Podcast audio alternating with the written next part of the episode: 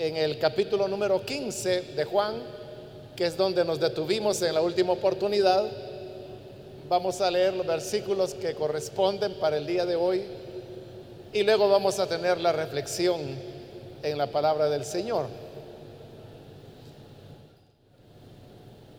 La palabra de Dios en el Evangelio de Juan, capítulo 15, los versículos 26 y 27 nos dicen, cuando venga el consolador, que yo les enviaré de parte del Padre, el Espíritu de verdad que procede del Padre, Él testificará acerca de mí. Y también ustedes darán testimonio porque han estado conmigo desde el principio. Amén. Hasta ahí dejamos la lectura. Pueden tomar sus asientos, por favor, hermanos.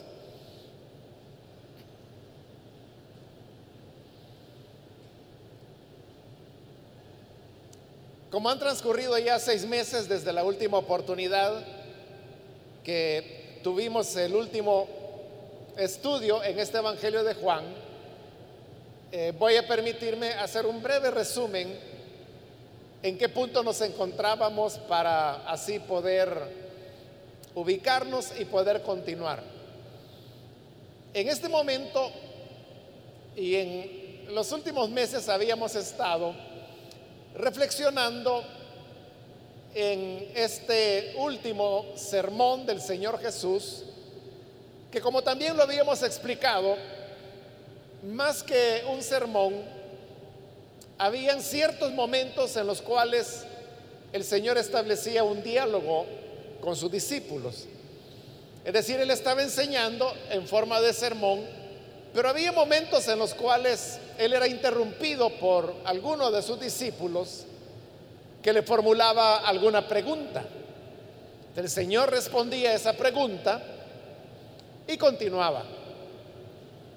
Dijimos que este sermón es el más largo que se presenta en el Evangelio de Juan y al mismo tiempo en los cuatro evangelios. Porque comenzó en el capítulo 13, actualmente estamos finalizando el 15 y va a terminar hasta el capítulo 17. Es decir, que aproximadamente nos encontramos a la mitad de este sermón. El sermón comenzó en, el cenáculo, como se le llama al aposento alto donde Jesús se reunió con sus discípulos para poder conmemorar la fiesta de la Pascua, tener ahí la cena pascual. Y luego después de la cena pascual es cuando el Señor tomó el pan, lo partió, lo dio a sus discípulos, luego la copa y estableció o instituyó lo que hoy conocemos como la cena del Señor. Allí él ya estaba pues en esta enseñanza, la continuará. Luego hay un momento cuando ellos cantan el salmo final con el cual se cerraba la cena pascual. Y después de haber cantado, el Señor sigue enseñándoles a ellos. Bajan de la segunda planta, salen a la calle y el Señor les sigue hablando. Y Él va caminando desde este lugar, la casa que le han prestado para celebrar la Pascua, hacia Getsemaní que es donde él va para orar y donde también será capturado. En el momento en el cual nos encontramos, Jesús va de camino hacia el Getsemaní. Uno no puede decir si a estas alturas ya habían salido de Jerusalén o si todavía estaban dentro de ella. Realmente no importa en qué punto del trayecto Jesús y sus discípulos se encontraban. Lo que importa es que él iba camino al Getsemaní, donde luego él habrá de hacer su oración, que se la conoce como la oración intercesora o algunos le llaman también la oración sacerdotal del Señor Jesús, que la vamos a encontrar en el capítulo 17. Entonces, en ese momento estamos y para traerle a memoria lo último que vimos en los versículos que anteceden a los que hoy hemos leído, le recuerdo que Jesús había comenzado a hablar a sus discípulos sobre el tema del mundo. Ese fue el tema de, de la última enseñanza que tuvimos en marzo. 10 de marzo, algo así creo que cayó. Entonces, en esa oportunidad hablamos sobre lo que era el mundo, qué se entiende por mundo. Y para no tener que repetir toda la enseñanza, pues le resumo diciendo que el mundo es un sistema organizado, que tiene orden, que tiene cultura, que tiene arte e incluso tiene religión, tiene iglesias, dijimos en esa oportunidad. Pero es un mundo que está organizado para oponerse a Dios y consecuentemente a su Hijo Jesús. Así es como el Señor llegó a hablar del tema del aborrecimiento que el mundo tiene hacia el Padre y hacia el Hijo. Por ejemplo, en el versículo 24 que estudiamos la vez anterior dice, si yo no hubiera hecho entre ellos las obras que ningún otro antes ha realizado, no serían culpables de pecado. Pero ahora las han visto, y oiga esto, y sin embargo a mí y a mi Padre nos han aborrecido. De todo lo que Jesús hizo fue bueno, Todas las obras que él hizo fueron de amor, de bondad, de compasión, de verdad. Y sin embargo el mundo le aborreció. Y le aborreció precisamente porque ese es el propósito del mundo. Oponerse a Dios.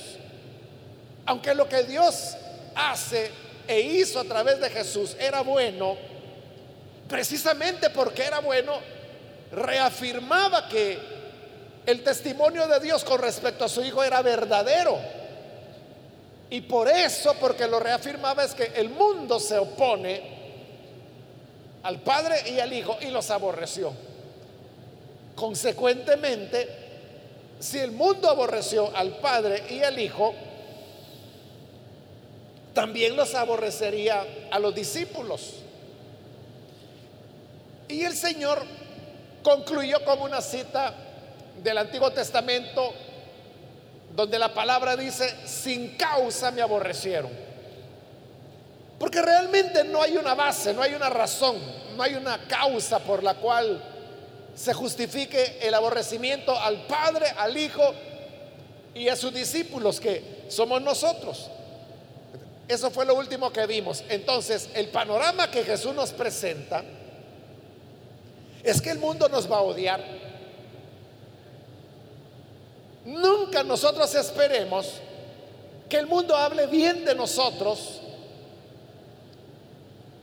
y que mucho menos nos vaya a ver con agrado. El mundo lo que hará es aborrecernos. Precisamente porque seremos aborrecidos en el mundo, es que ahora viene la promesa de Jesús y así es como entramos al versículo 26 que hemos leído hoy, donde dice, cuando venga el consolador, es decir, que ante el odio que el mundo tendría a los discípulos y que Jesús ya les está anunciando, un odio que muy pronto se manifestaría, Dios Jesús está prometiendo ahora el recurso del el Espíritu Santo, al cual le llama consolador. Bueno, realmente consolador es una traducción. En el griego la palabra que aparece es la expresión paráclito, que se puede traducir consolador, pero también se puede traducir de otras maneras. Algunos han pensado que la manera mejor de, o que mejor transmite la idea de paráclito, es traducirla como ayudador. Pero ya sea que hablemos del Espíritu como consolador o como ayudador, note que las dos maneras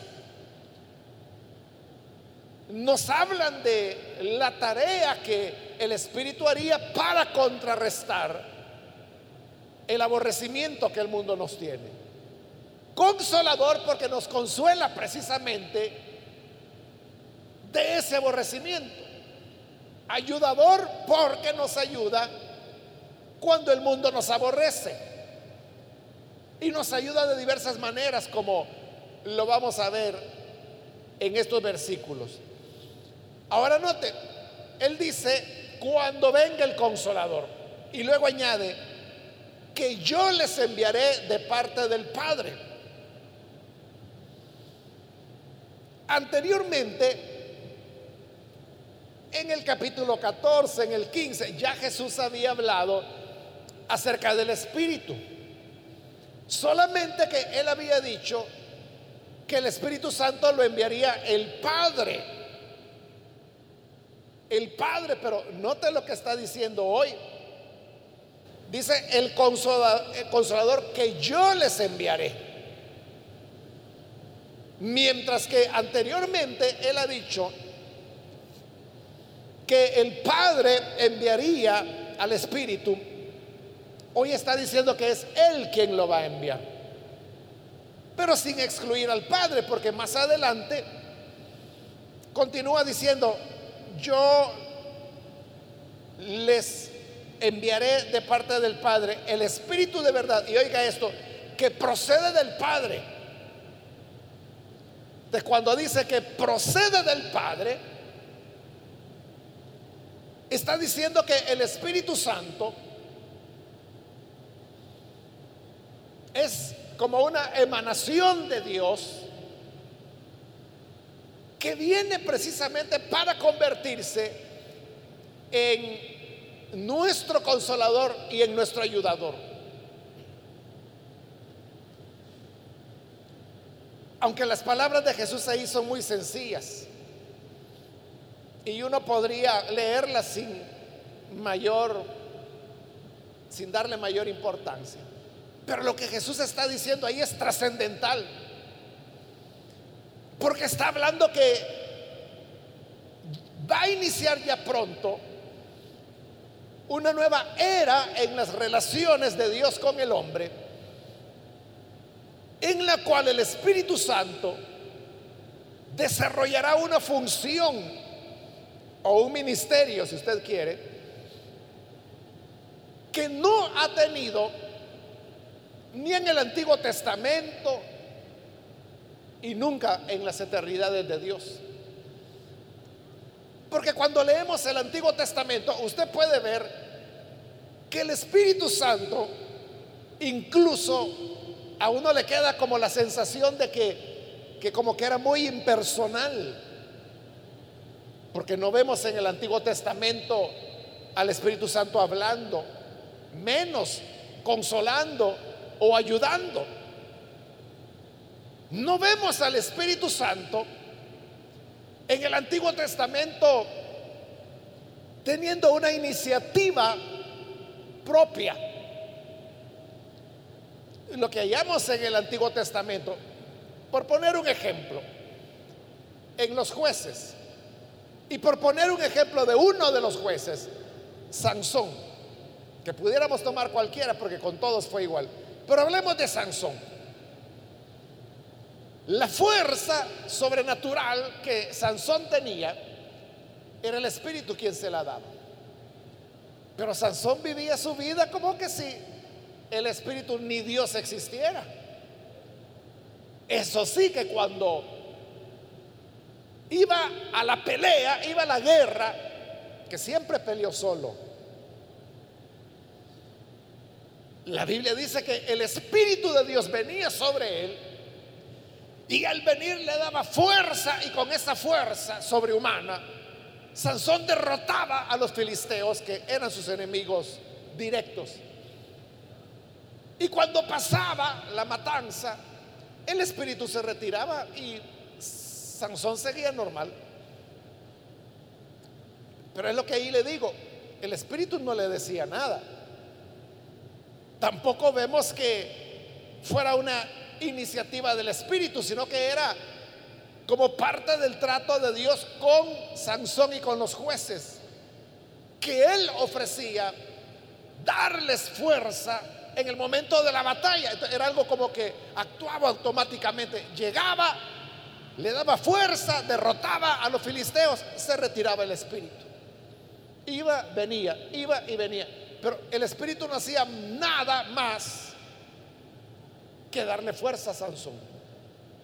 No había un trato con él, no había, y esto es bien importante, una transformación de Sansón. Nunca la hubo. Pero hoy cuando Jesús dice, yo le voy a enviar el Espíritu que procede del Padre, se estaba inaugurando, hermanos, una nueva era en la cual el Espíritu Santo vendría sobre la humanidad redimida, los discípulos de Jesús,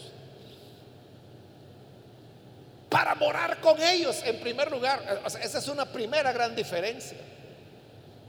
Que en el Antiguo Testamento el Espíritu Santo llegaba de visita por unos minutos o una o dos horas si la batalla era grande y se iba. Pero hoy el Espíritu Santo ha venido para morar en nosotros. Por eso es que Pablo dice que nuestro cuerpo es el templo del Espíritu Santo.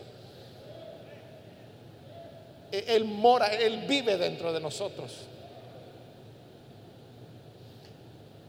El pastor Cho en uno de sus libros, no recuerdo si es en la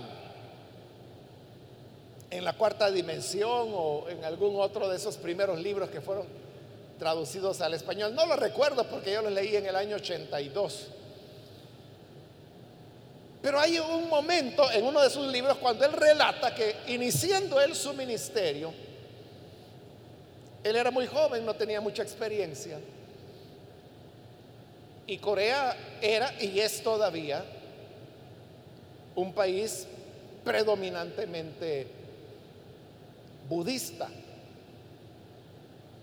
Todavía los budistas son mayoritarios, pero en la época que le estoy hablando, cuando el pastor Cho iniciaba su ministerio, ya por la década de los inicios de los 60, no había casi cristianos, eran contadísimos. él inicia a predicar, comienza su iglesita en, en la carpa abandonada que había dejado el ejército estadounidense después de la guerra de Corea. Y llegan unos jóvenes y lo escuchan. Y después de escuchar la predicación del pastor Cho, se acercan a él y le preguntan, oiga, ¿y a dónde vive Dios? Porque como eran budistas, y los budistas tienen templos donde hay imágenes de Buda, imágenes algunas veces gigantescas. Eran budistas, eran jóvenes budistas, estaban acostumbrados a que Buda estaba en su templo. Entonces, hoy Cho está predicando a otro Dios. Entonces vienen, ¿y a dónde? En la dirección de Dios. Y cuando le hacen la pregunta, el pastor Cho no le sabe contestar. Porque él dice, bueno, nunca me habían preguntado a dónde vive Dios. Y como él no tiene respuesta, le dice, miren, denme tiempo y yo le voy a preguntar a Dios dónde vive Él. Y así comienza a orar. Señor, dame tu dirección. Estos jóvenes quieren saber a dónde vives. Bueno, y ora por algún tiempo hasta que viene Dios y le habla. Y le dice, yo, ¿sabes dónde vivo yo? ¿Cuál es mi dirección? No, no sé, le dice, por eso te pregunto. Pues yo vivo donde tú estás. ¿Cómo? ¿Tú vives en mi casa? No, no, en tu casa no. Vivo en tu cuerpo, dentro de ti. Entonces, donde tú estés, ahí estoy yo. Y donde quiera que haya un creyente, ahí estoy yo porque yo vivo en el templo del cuerpo de cada uno de los cristianos. Entonces, él contento por la respuesta de Dios, manda a llamar a los, a los jóvenes y ellos llegan y dicen, ya sé, ya tengo la dirección de Dios. ¿Y a dónde? ¿Dónde es que vive Dios? Queremos ir a verlo. Está aquí, en mi cuerpo. Y les da la respuesta que el Señor les había dado, que donde quiera que haya un creyente, ahí está Él. Esto de que el Espíritu Santo mora, que Él se vino como yo lo he dicho otras veces, con todo y maletas a vivir en su casa, en su cuerpo. El Espíritu Santo vino y dijo, bueno, aquí vengo muchacho. Y se quedó de una vez. Y no se va a ir. Nunca, ni cuando nos muramos. No se va a ir. ¿Sabe por qué? Porque ese Espíritu en nosotros es el que nos levantará en el día de la resurrección y ya resucitados, el Espíritu seguirá en nosotros por la eternidad. Entonces, lo que Jesús está diciendo acá, como le digo, suena sencillo, ¿verdad? Porque nosotros estamos acostumbrados a esa verdad. Pero era fenomenal. Un cambio sustancial en las relaciones de Dios con el hombre. El Espíritu venía para morar con los seres humanos. Ahora, como le dije, Jesús dice, yo lo envío. Pero después Él dice, el Espíritu que procede del Padre. A eso, hermano, es a lo que en siglos posteriores los creyentes llegaron a llamarle la eterna procedencia del Espíritu. Porque cuando uno lee, enviaré el Espíritu que procede del Padre, una mente sencilla podría pensar que Dios creó al Espíritu y que por eso lo envió. Y que cuando dice procede del Padre, como que si el Padre lo creó. Pero nosotros sabemos que el Espíritu Santo es Dios. Y como es Dios, él no tiene principio y no tendrá fin tampoco. la palabra proceder no significa que nació en algún momento del Padre, tampoco significa que Dios lo creó en algún momento, simplemente significa que es una eterna procedencia. Siempre el Espíritu Santo está procediendo del Padre. Pero mire que aquí llegamos a un punto nuevo. Porque anteriormente, como le dije, Jesús lo que ha dicho es que el Espíritu procede del Padre o que el Padre lo va a enviar. Pero hoy es primera vez que Él está diciendo, yo lo enviaré. Entonces, uno puede preguntarse, bueno, entonces el Espíritu procede del Padre, que lo envía, o procede del Hijo, que hoy está diciendo que lo va a enviar. Entonces, ¿cómo es la cosa? ¿El Espíritu Santo procede del Padre o procede del Hijo? Esta pregunta, hermanos, que quizás para nosotros puede ser sencilla, fue un quebradero de cabeza para los cristianos. Este fue un tema que se discutió a la altura del siglo cuarto ya de la era cristiana. Y aunque parece una pregunta sencilla, ¿sabe lo que ocurrió? Este fue uno de los elementos que comenzaron a ahondar las diferencias entre la iglesia oriental y la occidental. Porque tenían posiciones diferentes. La iglesia oriental, que uno puede decir más o menos de Turquía hacia el oriente, incluyendo Israel, incluyendo eh, los demás países, hasta la India, que donde en la segunda generación de cristianos el Evangelio llegó. Ellos creían que el Espíritu solo procedía del Padre. Pero de Turquía hacia el occidente, que es donde comienza lo que nosotros llamamos Europa, aunque realmente es Europa occidental, ellos creían que el Espíritu Santo procedía del Padre y del Hijo, por este pasaje precisamente. Nunca se pusieron de acuerdo. Le estoy hablando que eso fue en el, siglo IV, alrededor del año 500, digamos. Y estamos en el 2000, 2020. 1500 años después, todavía no resuelven ese problema. Todavía no están de acuerdo. Porque la iglesia oriental, que hoy se conoce con nombres como la iglesia ortodoxa, la iglesia ortodoxa griega, la iglesia armenia, la iglesia copta, la iglesia ortodoxa rusa, todos ellos, por ejemplo, creen que el Espíritu Santo procede del Padre solamente. Pero en Occidente, lo que llegó a convertirse en la Iglesia Católica, ellos creen y enseñan hasta hoy que el Espíritu Santo procede del Padre y del Hijo. Y como recuerde que de la Iglesia Católica es donde se produjo la reforma ya en el siglo XVI. De ahí surgieron las iglesias protestantes.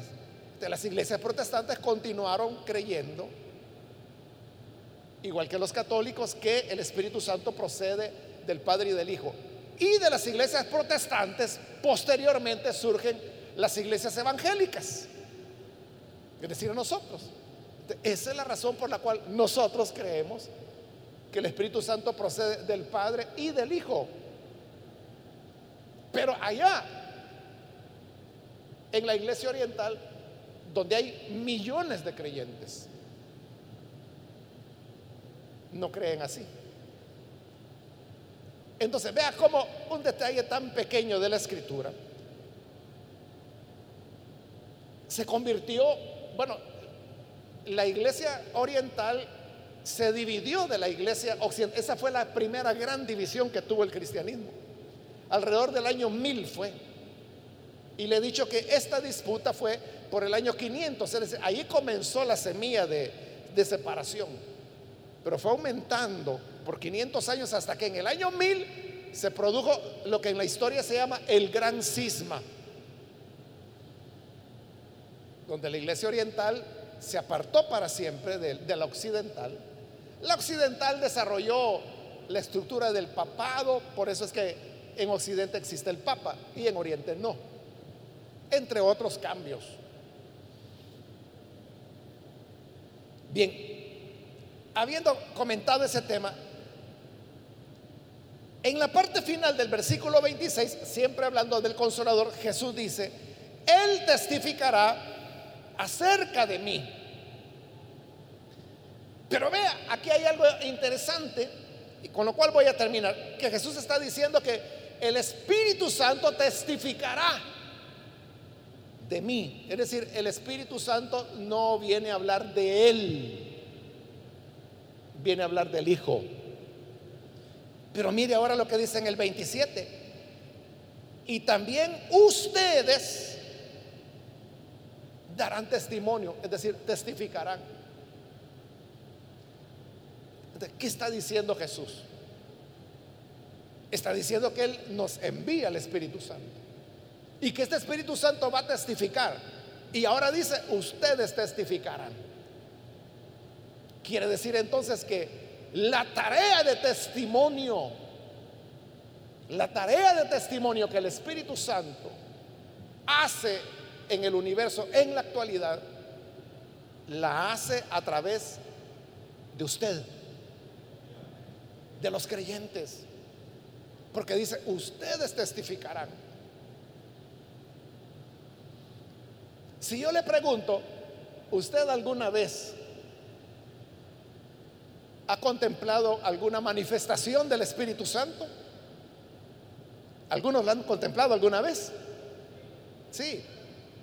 ¿Usted ha oído alguna vez al Espíritu Santo expresarse, hablarnos? ¿Lo ha oído? Y yo podría seguir hablando más de manifestaciones del Espíritu, pero fíjese en esto. Todas esas manifestaciones se han dado porque ahí están los discípulos de Jesús.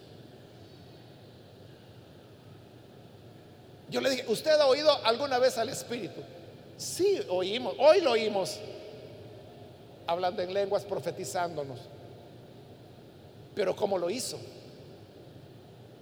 A través de, de una discípula, porque fue una hermana nada más la que hoy habla en lenguas. Lo hizo a través de una discípula. Y si esa discípula no hubiera estado, ¿cómo nos habla? O las manifestaciones del Espíritu. Usted puede decir, mire, qué bendición la que hubo en el culto. Cuénteme, ¿cómo manifestó esa bendición?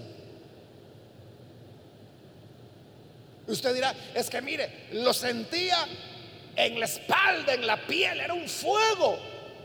Pero ¿qué provocó eso? Es que la oración estuvo linda. ¿Quiénes fueron los que oraron?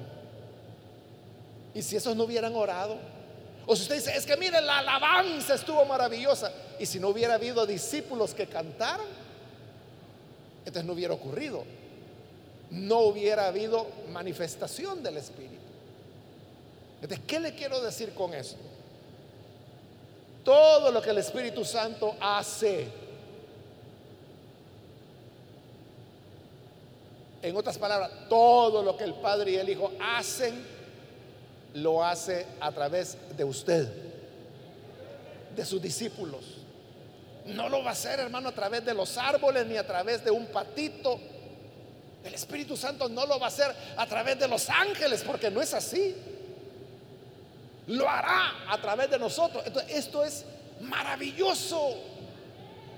Es maravilloso, hermanos, porque entonces significa que el testimonio del Espíritu será dado a través de nosotros. Entonces, ante este mundo que nos aborrece, que nos odia, cuando nosotros hablamos, no somos nosotros los que hablamos, es el Espíritu de Dios testificando a través de nosotros. Cuando usted dice una palabra que dice, es que mire, esta palabra me caló hondo. No es que usted hable bonito, no, usted habla feo. Pero es el Espíritu el que usó esa palabra para testificar a alguien. Nosotros predicamos mal, alabamos mal, pero es el Espíritu el que usa nuestra debilidad, nuestra flaqueza, hasta nuestros defectos, para testificar al mundo y que el mundo sepa que Jesús es el Señor, el Redentor, el Salvador. Amén, hermanos. Esto, es maravilloso. ¿Por qué? Por lo que le decía al principio, que si Jesús esto lo está diciendo porque les está advirtiendo a sus discípulos, el mundo los va a aborrecer. Entonces uno diría, bueno, aquí ya tenemos la de sufrir. Sí, pero no vamos a estar solos. No estaremos solos. Sino que el Espíritu Santo, como le dije, se vino a vivir con nosotros, mora con nosotros y testifica a través de nosotros, o si usted quiere, con nosotros. Bendito sea el Espíritu de Dios que vino a morar en nosotros. Vamos a cerrar nuestros ojos y vamos a inclinar nuestro rostro. Quiero ahora hacer una invitación si hay con nosotros personas que todavía no han recibido al Señor Jesús como Salvador. Si este es su caso, yo quiero invitarle para que hoy rápidamente usted pueda tomar la decisión de recibir a Jesús en su vida. Si usted quiere hacerlo, póngase de pie, por favor. Ahí en el lugar donde usted se encuentra, póngase en pie. Ahí en el lugar donde está puede ponerse en pie. En señal que desea recibir al Hijo de Dios. Y con gusto vamos a orar por usted. En la parte de arriba, si hay alguien que necesita recibir a Jesús, también puede ponerse en pie. Hágalo ahora con toda confianza. Porque vamos a orar. Quiero también invitar a los hermanos, hermanas A lo mejor usted está recibiendo el rechazo del mundo. Eso no es de extrañar. Y si usted dice es que mire, yo no les hice nada. Jesús dijo, sin causa me aborrecieron. Pero no tema. El Espíritu de Dios está con usted. El Espíritu de Dios está con cada uno de nosotros. Fortalezcase en el Señor. Fortalezcase en el Espíritu de Dios. En el Consolador. En el Ayudador. Aquel que le ayuda en todas las situaciones que usted vive. Padre, te damos las gracias por tu palabra que ahora nos trae alegría y nos trae consuelo.